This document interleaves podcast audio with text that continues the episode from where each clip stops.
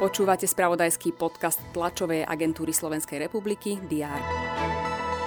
Národná kriminálna agentúra v rámci akcie Rozuzlenie obvinila viacero osôb, medzi nimi aj bývalého a súčasného šéfa Slovenskej informačnej služby a šéfa Národného bezpečnostného úradu. Obvinenie sa týka zločineckej skupiny, ktorá mala stiažiť alebo mariť vyšetrovania korupčných a iných trestných činov. Premiér Ľudový Dódor v tejto súvislosti zvolal Bezpečnostnú radu. Smer SD inicioval aj mimoriadnu schôdzu Národnej rady. Konec sa bude v pondelok. Náčelník generálneho štábu ozbrojených síl Daniel Zmeko navštívil frontovú líniu v záporožskej oblasti na juhu Ukrajiny. Futbalisti Spartaka Trnava zvíťazili v domácej odvete tretieho predkola Európskej konferenčnej ligy nad Lechom Poznaň 3-1 a postúpili do play-off. Aj tieto informácie priniesol predchádzajúci deň. Je tu záver týždňa a s ním aj prehľad očakávaných udalostí na piatok 18. augusta.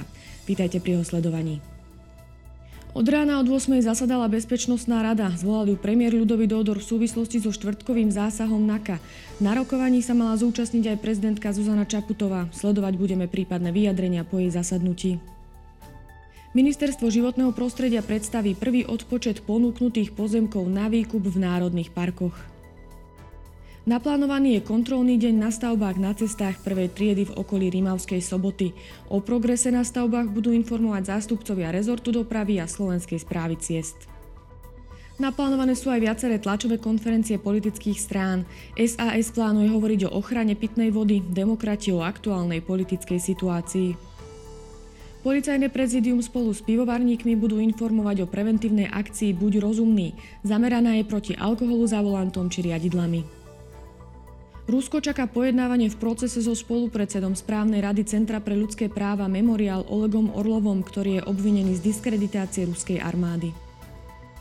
Nemecký kancelár Olaf Scholz sa stretne so svojím rakúskym náprotivkom Karlom Nehamerom.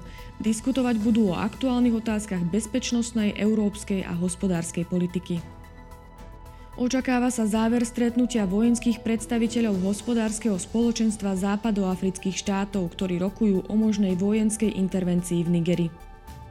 Sledovať budeme aj futbal, majstrovstva sveta juniorov do 23 rokov vo vodnom slalome a majstrovstva Európy v ženskom volejbale. Počas dňa bude slnečno, miestami búrky. Teploty sa budú pohybovať od 27 až do 32 stupňov Celzia.